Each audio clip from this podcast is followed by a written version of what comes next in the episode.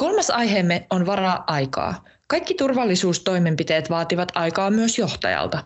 Yrityksen johdolta vaaditaan pitkäjänteistä työskentelyä, jotta haluttu asennemuutos ja henkilöstön sitoutuminen saavutetaan. Kysyimmekin, kuinka haastateltavamme priorisoivat työturvallisuuden osaksi työaikaa. Varataanko sille oma aika kalenterista vai tuleeko se luontevana osana päivää? No meillä tulee sellaisia pistemäisiä ajanvarauksia, kuten työsuojelutoimikunta. Eilen meillä oli työsuojelutarkastus, oli avin tarkastaja paikalla. Niistä tulee sellaisia kalenterimerkintöjä, että se hetki varataan sille, sille asialle. Mutta muutoin se on ihan normaalia työtä.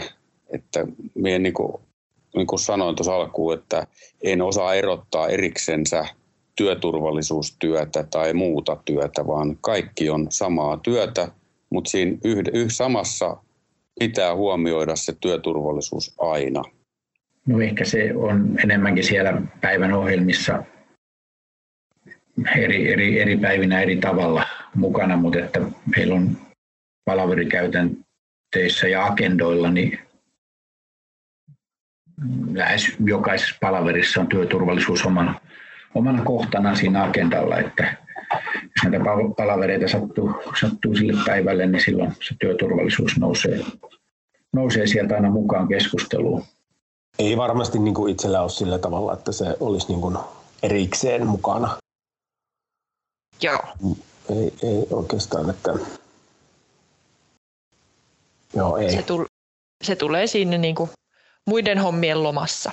No itse asiassa se ei oikeastaan niin kuin vaadi minulta kovin, kovin suurta työpanosta. Se on, koska se meillä kohdistuu nimenomaan työmaihin ja siellä, siellä se rooli on työmaan vastaavat ja työmaa muu työn johto yhdessä tilaajan kanssa. Se, se, ei, se ei minulta niin kuin kovin suurta työpanosta vaadi.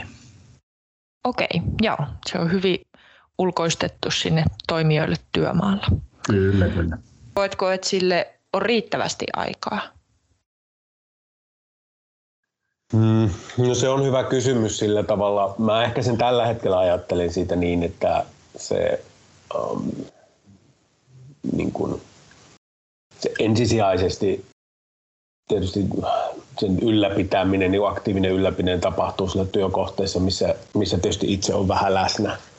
Että, Joo. että tuota, mutta tietysti kun työmailla tai muuten käyn, niin yhtä lailla pyrin kiinnittää asioihin huomiota, jos siellä jotain, jotain tuota haasteita on havaittavissa. Joo. Mut, mutta se, että niin kun, ehkä tässä tilanteessa sanoisin, että se on tasapainossa, että, että se on selvää, että jos siellä niin kun jotain haasteita, ongelmia tulisi esille, niin sitten tietysti niihin puututaan. Ja Joo. silloin sille varataan enemmän aikaa. Kyllä silloin, kun se, sille annetaan se tila, Eli silloin siinä kaikessa työssä on myöskin se tila aina turvallisuudelle. Ja mun mielestä se pelaa oikealla tavalla, että se on integroitu kaikki sinne kaikkeen työhön mukaan. Että ei ole erikseen. Et nyt jos ajatellaan, että, että sanotaan vaikka, että tehdään puoli päivää kaikki nyt turvallisuustyötä, niin mitä se on? Vaan kyllä joka päivä täytyy niin kuin aina se turvallisuus ensin. Ja se on myöskin yhteinen asia, että kun ollaan työpaikalla, niin jos joku havaitsee kuka tahansa – asian, joka saattaa olla riski tai saattaa, saattaa aiheuttaa työntekijälle jonka, jonkun vaaran, niin siihen pitää puuttua heti. Ja sitä viestiä mien, mien, vien myöskin organisaatiolle, että organisaatio toimii itsenäisesti eikä niin, että käsketään tekemään turvallisuustyötä.